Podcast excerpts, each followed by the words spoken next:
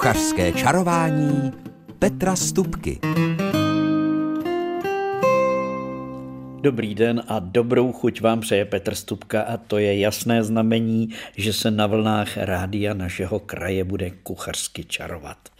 A pokud, milí posluchači, máte rádi bramborák, nebo jak říkáme tady u nás cmundu, prostě bramborové placky na všeliké způsoby, tak vám to dnešní kuchařské čarování jisto jistě přijde k chuti.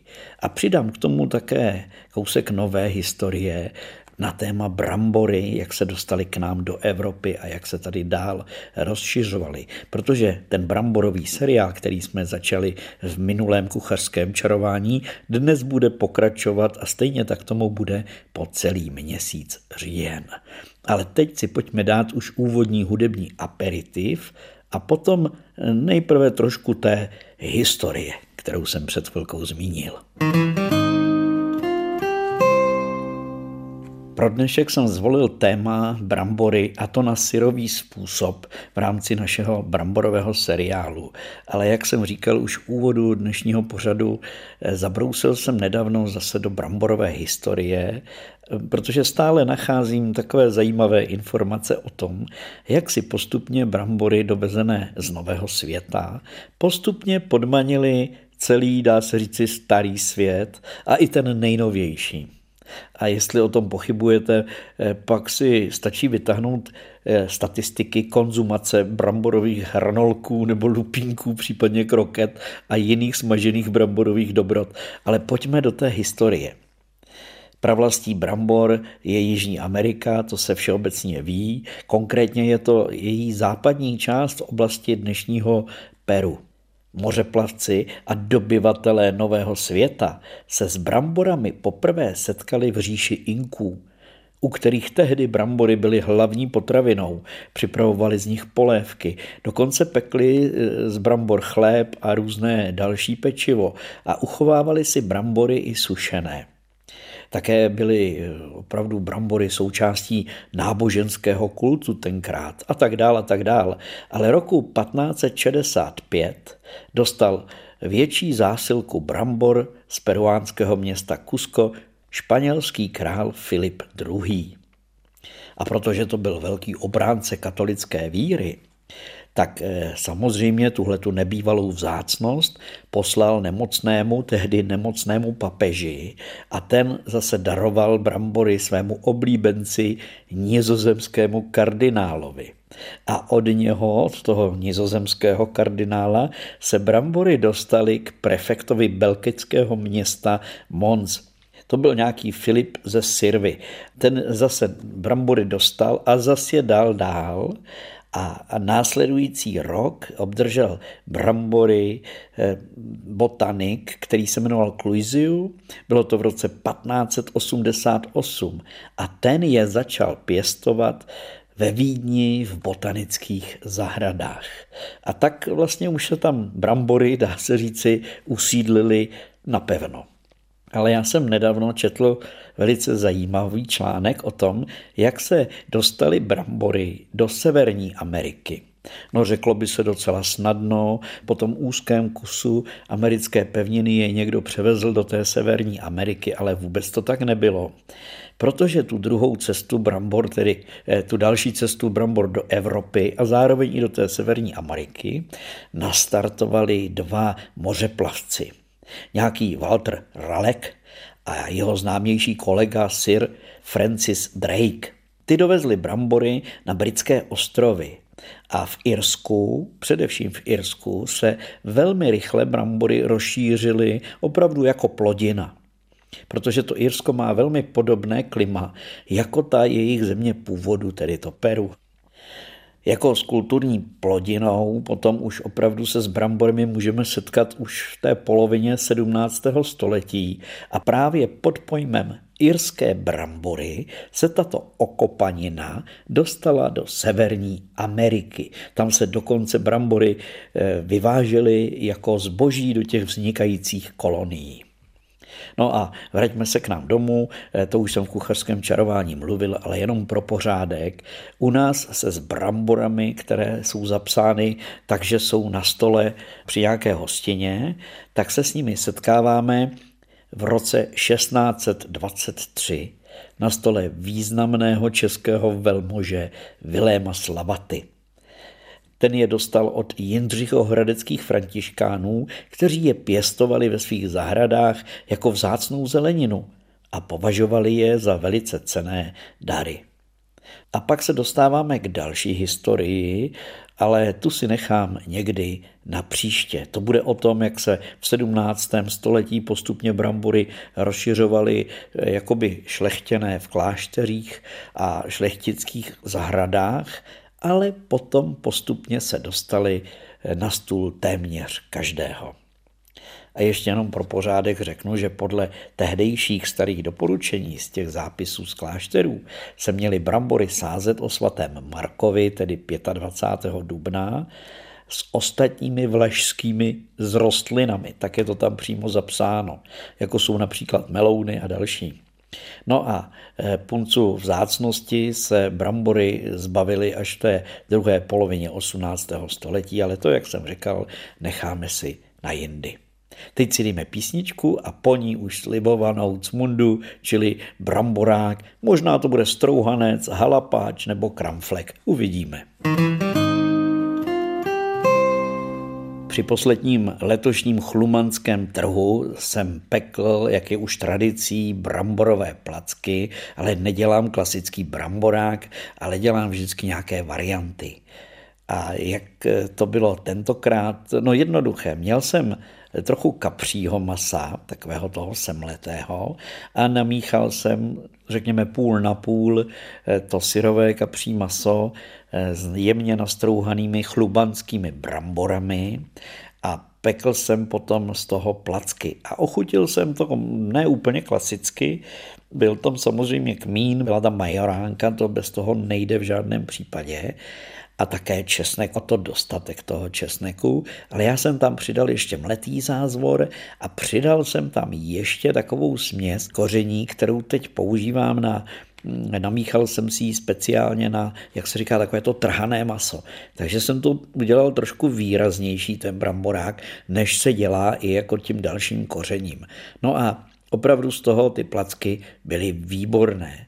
No a potom jsem dělal druhou variantu bramboráku a tam jsem dal půl na půl vepřové maso, klasické běžné, krkovičku semletou a zároveň jsem tam dal semletý vepřový bok uzený.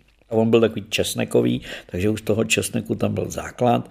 A tam jsem to ochucoval vyloženě klasicky sůl, pep, česnek, majoránka, ale já dávám ještě vždycky do bramboráku, když budu dělat určitě dostatek kmínu drceného, protože ten mi k tomu ladí. A já jsem tam ještě měl ze zahrádky zelenou nať z celeru a z petržele, tak jsem to tam také nasekal, takže ty bramboráčky vypadaly pěkně.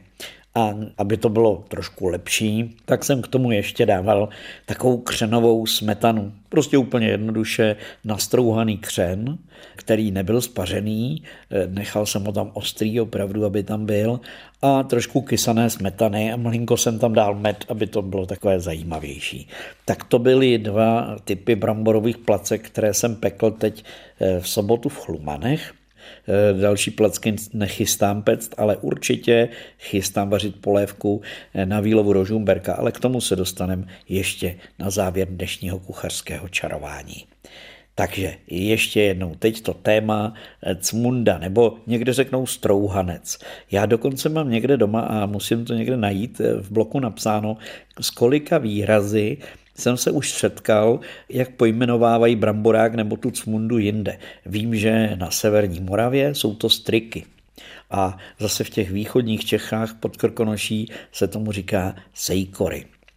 A teď si nevybavím, jak tomu říkají na Plzeňsku, ale také trošku jinak, než my, jako máme tu cmundu nebo bramborák. Ale bramborák tomu rozumí všude. O koření už jsem trošičku mluvil, ale já jsem nedávno zrovna připravoval eh, bramborák na tři různé způsoby a to jsem vlastně ho upravil jenom díky tomu, že jsem změnil koření. Do jedné té placky jsem dal trošičku papriky, A dělal jsem to na chuť jako gulážový bramborák. To znamená, byla tam paprika, trošku pálivé papriky, samozřejmě, že tam byl pepř, česnek, majoránka, jak se patří, ale tomu ještě jsem dodal docela dost e, úzeného boku nebo slaniny, aby to bylo dobré. Pak jsem dělal orientální, tam jsem zase přidal do té placky trošku cizrnové mouky, takže to byly brambory a luštěniny kombinace. Samozřejmě vajíčko, ta orientální chuť k tomu eh, byla, dá se říci, kary koření. A také to bylo hodně zajímavé. A ten poslední byl, eh, tam jsem přidal trošku tmavé sojové omáčky, dal jsem tam mořské řasy, Prostě jsem to udělal v takovém japonském stylu. A i to bylo zajímavé. Takže to bramborákové těsto se dá opravdu různě pozměnit, obohatit a podobně. Často přidávám, to už jsem zmiňoval, eh, zelenou petržel nebo tu celerovou náť eh, a místo mouky, tak jak se běžně dává hladká mouka, tak používám rozsekané ovesné vločky, které během chvíle nasají takovou tu vlhkost, kterou brambory po nastrouhání a osolení pustí, tak tu šťávu všechnu vlastně naberou do sebe ty ovecné vločky. Případně, když ten bramborák by špatně držel, přidávám ještě trošku bramborového škrobu. To také záleží na tom, jakou kvalitu mají ty brambory jako takové. Ale dělal jsem bramborák, eh, který jsem doplňoval eh, balkánským sírem, třeba strouhaným, ten je výrazně slaný, takže pozor na to solení a kořenění. Už jsem opravdu vyzkoušel všelijaké varianty.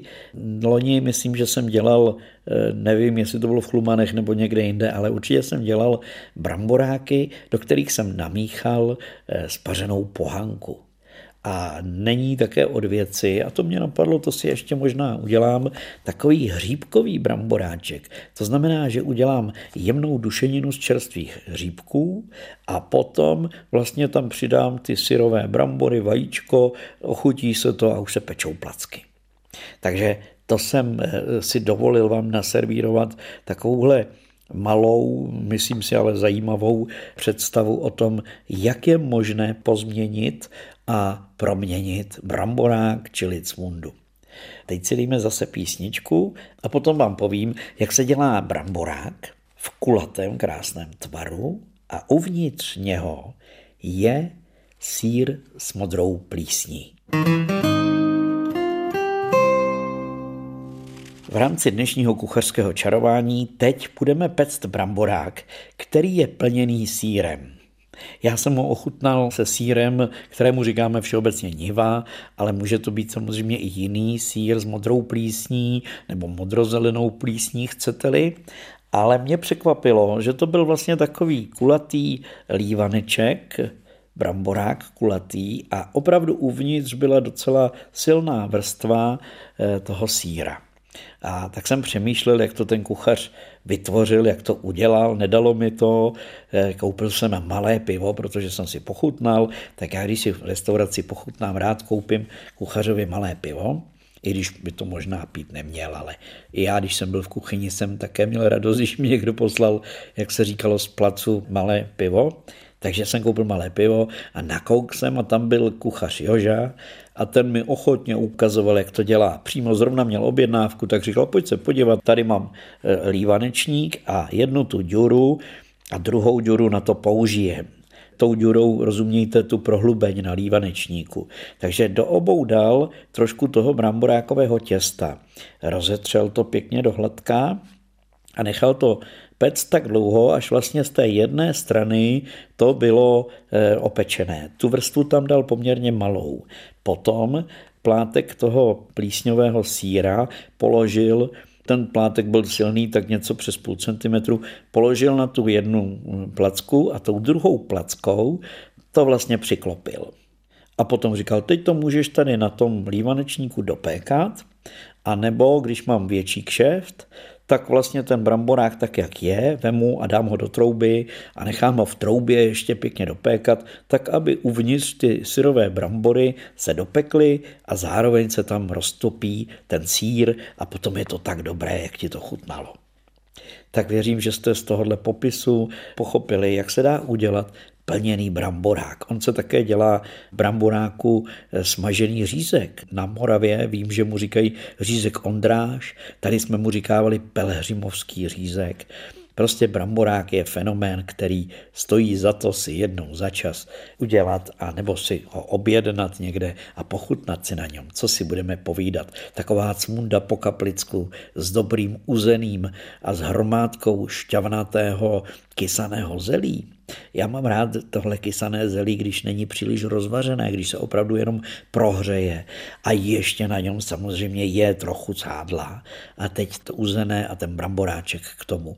Někde mají v oblibě, a to jsem zažil vlastně teď minulý týden na mé cestě, že mají bramborák dokonce jako přílohu ke svému tradičnímu guláši.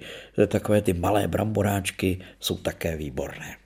Takže téma bramboráky bychom měli pro tuto chvíli za sebou a mám pro vás eh, to, co se vždycky váže k výlovu rožumberka, to znamená recept na nějakou rybičku. A tentokrát to budou hned tři recepty na rybí polévku. Protože právě polévku budu tuto sobotu pod hrází rožumberského rybníka ve stánku Českého rozhlasu České Budějovice vařit. Ano, už to nastalo, už nastaly výlovy rybníků, už se ochladilo v těch minulých týdnech a to je pro rybáře opravdu to potřebné, protože, jak mi říkali, ty ryby se v tom chladu už stahují ke dnu, už nejsou tak aktivní a to je ten čas, kdy je třeba je sehnat, eh, navést je k té hrázi do té nejhlubší vody a potom je tam postupně lovit a třídit a samozřejmě si na nich také pochutnat. A od toho je eh, samozřejmě také kuchařské čarování. Ta první polévka, to je vlastně čistý vývar. Já jsem o této polévce už mnohokrát mluvil a vřele ji doporučuji všem, kdo ohrnují nos nad rybí polévkou jako takovou, protože mají představu, že rybí polévka je taková ta bílá omáčko, z ní hustá, smetanová omáčka plná vnitřností, která se jí na Vánoce.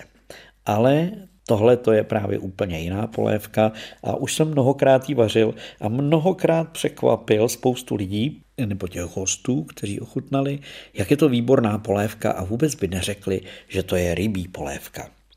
Připraví se snadno, protože všechny odřezky z ryby, které mám, tak prostě a jednoduše vařím. Ale zároveň vařím také kořenovou zeleninu, přidám do toho vývaru i trošičku cibule, a můžete dát eh, načot zelené petržele a tak dál, to je jedno. Eh, prostě zelenina a ryba. A ta ryba se nevaří dlouho, ta se vaří velice krátce. I když jsou to odřezky, tak je to za 5-6 minut uvařené. Takže já dávám vařit nejprve všechnu tu zeleninu, abych měl jakoby silný zeleninový vývar a teprve potom přidám tu rybu a pak samozřejmě to všechno sedím a přeberu a oberu. Mám hromádku masa, mám nějakou tu povařenou, uvařenou zeleninu. Tu zeleninu nakrájím na kousky na menší, maso také případně překrájím, ale samozřejmě oberu. No a potom tohle všechno, co jsem z toho vývaru čistého vybral, a obral a tak to, co je prostě dá se říct do talíře, tak namíchám s rošlehanými vajíčky, na chuť tam přidám trošku muškátového oříšku nebo muškátového květu, to už nechám na vás. Samozřejmě je to třeba osolit. A peču vlastně takovou omeletu, v těch vejcích se mi zapeče jak ta zelenina z té polévky, tak i to maso nebo případně i vnitřnosti, které jsem obral. Pak mám vlastně takovýhle vaječný svítek, by řekly naše babičky, který jenom úhledně nakrájím a dávám do toho čistého rybího vývaru. Takže to je moje oblíbená polévka, čistý rybí vývar se svítkem. A co se týká další polévky, protože jsem vám slíbil tři, tak to je taková jihočeská bujabéza. My jsme, myslím si, před deseti lety, to může tak být, už si nepamatuju přesně, před kolika lety to bylo, ale vím, že to bylo v Blatné a při tamních slavnostech rybářských jsem právě takovouhle polévku vařil a velice všem chutnala. A e, ten figl je velice jednoduchý, protože zase máte jako základ vývar, rybí vývar, to je základ. Teď je třeba na pánvě nebo v rendlíku, případně v tom kastrolu, spěnit eh, cibulku. Potom mám jemně nastrouhanou kořenovou zeleninu a i tu přidám k té cibuli. A já jsem tu polévku dělal na másle. Použil jsem máslo, protože máslo a kořenová zelenina a cibule opečená to prostě do toho rybího vývaru báječně ladí. Takže to je základ, to je velice důležité. A potom, když už to zavonělo hezky, ta cibule i ta zeleninka, tak jsem přidal nasekané zelené byliny. V téhle době je ideální celerová náč. Eh, mám tam ještě trošičku samozřejmě zelené petržele a když bude pažitka, klíďo, píďo. A potom přichází ten důležitý moment, že přidáte do tohohle základu rajčatový protlak. A i ten v tom základu trošku osmahnete. Také je dobře, když ten protlak tam není syrový, ale malinko se jakoby opeče a potom všechno zalijete trochou bílého vína. A následně přijde ten už připravený vývar, který je, jak už jsme si řekli, ze zeleniny a z ryb. A úplně nakonec eh, do toho všeho, do téhleté polévky, vkládám syrové kousky masa, nebo i malá porce ryby to může být, a to včetně kůže, tak jak je to v té francouzské bujabéze. Ale pozor, ta ryba se v té polévce už nevaří klokotem, ta prostě se vaří tak, že je to var bez varu a jenom v tom horku se ta ryba uvaří, aby nebyla rozpadlá, aby zůstala chutná, šťavnatá, výborná ryba. To je vůbec fígl na vaření rybího masa. Vždycky bez varu a vždy jenom poměrně krátkou dobu. No, takže to máme polévku druhou. A ta třetí polévka, eh, nevím, kterou z nich teda budu vařit při výlovu rožumberka, to nevím ještě, ale už jsem tam víckrát vařil bílou rybí polévku, do které přidávám ovesné vločky a pohanku a máslovou zeleninu. To zase opakuji, tu zeleninu kořenovou dám na máslo a pěkně zvolna, aby to zavonělo, aby se trošku opekla. Tím dodáte té polévce báječnou chuť a i barvičku navrch, protože to máslo na vrchu pak dělá takové ty krásné zlatité kolečka. No a e, zase silný vývar je základem. Do téhleté polévky s zahuštěnou ovesnými vločkami, pohankou zjemněnou smetanou dávám většinou vnitřnosti, které dostanu tam od rybářů a ty syrové pokrájené vnitřnosti krátce jenom zavařím a celá polévka je hotová. Tak nevím, jestli si vyberete ten čistý vývar nebo bujabé za po jeho česku, a nebo nakonec zůstanete u téhleté rybí polévky. Já jsem ani v jednom případě nemluvil o koření, ale nicméně tady koření bych nechal to české drcený kmín a už zmíněný muškátový květ. To do té polévky rybí mi velice dobře ladí. Do té po francouzsku bujabéze dávají divoké koření. Jo, je tam rozmarín, tymián, bobkový list, nové koření, celý pepř, to dávají ve Francii do vývarů běžně, ale já mám zkušenost, že to není třeba dávat, pokud ano, vůbec vám v tom nebráním, ale mám rád ten náš český kmín. Tak jsme si navařili trochu polévky a teď už zbývá písnička a po ní kuchařský kalendář. Kuchařský kalendář Dnešní kuchařský kalendář začíná rybím salátem. Rybí salát připravíte docela snadno, protože stačí tu vařenou nebo i pečenou rybu, třeba dvě porce, které zůstaly od oběda, pečlivě obrat to maso a potom ho namíchat. A já velice rád dělám salát, ve kterém je červená řepa. Může to být klidně ta nakládaná červená řepa. Kysaná smetana, a to rybí maso a trošku cibulové natě a takhle jednoduchý salát s čerstvým chlebem nebo případně toustem či topinkou to je lahůdka. Další typ, který tady mám a na který už mám delší dobu chuť, to je záhorácký závitek. To je kousek eh, buď bučku pěkně prorostlého, anebo krkovičky, eh, plátek a ten plátek lehce poklepu a naplním ho kysaným zelím, ve kterém je ještě namíchaná opečená cibule a tu cibuli jsem opekl na rozkvařeném špeku. Takže to je záhorácký závitek. A potom ten naklepaný plátek masa naplněný zelí svinu do takového pěkného závitku nebo rolky a šup s ním do pekáče a v pekáči se to upeče a pokud se to přinese jenom na stůl a k tomu nějaké halušky nebo knedlíky bramborové a je to lahůdka. Když byla řeč dneska o bramborách, tak mám ještě jeden výborný recept, který se dělá ze syrových brambor Říkají tomu moji přátelé bramborová zapečenka a někdo tomu říká francouzské brambory zapečené, to je jedno, jak tomu říkáte. Je to tak, že se ty brambory malilinko osolí, poskládají do toho pekáčku, za, eh, nejprve se pečou tak půl hoďky a potom je zalijete smetanou a necháte je s tou smetanou dopékat, je vlastně tak jakoby dodusit a je to lahůdka. A myslím si, že to může být jako samostatný pokrm a nejenom jako příloha. A taková porková polévka, třeba se sírem, to je také lahůdka. Co říkáte?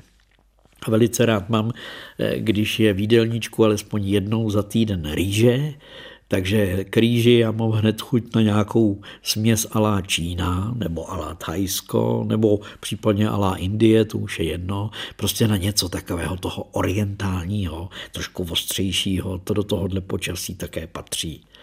No a protože pořád ještě rostou houby nebo jsou zásoby hub, tak nezapomeňte si udělat dobrý, ne burst, ale hřib guláš nebo houbový guláš.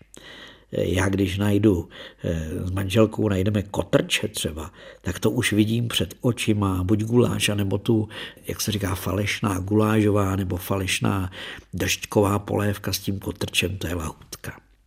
Ale i Václavky jsou vynikající v guláši. No a nakonec maso, aby se neřeklo, tak, tak vařené maso. Takový ovar nebo pěkný kus hovězího žebra, uvařený pěkně zvolna, to je přece lahůdka. A k tomu si můžete jako v Alsasku k tomu jí knedlík a zelí. No, oni mají ty knedlíky takové jako noky, ale fakt ze zelím, kysaným, i když to je jenom vařené maso, to mají velice rádi.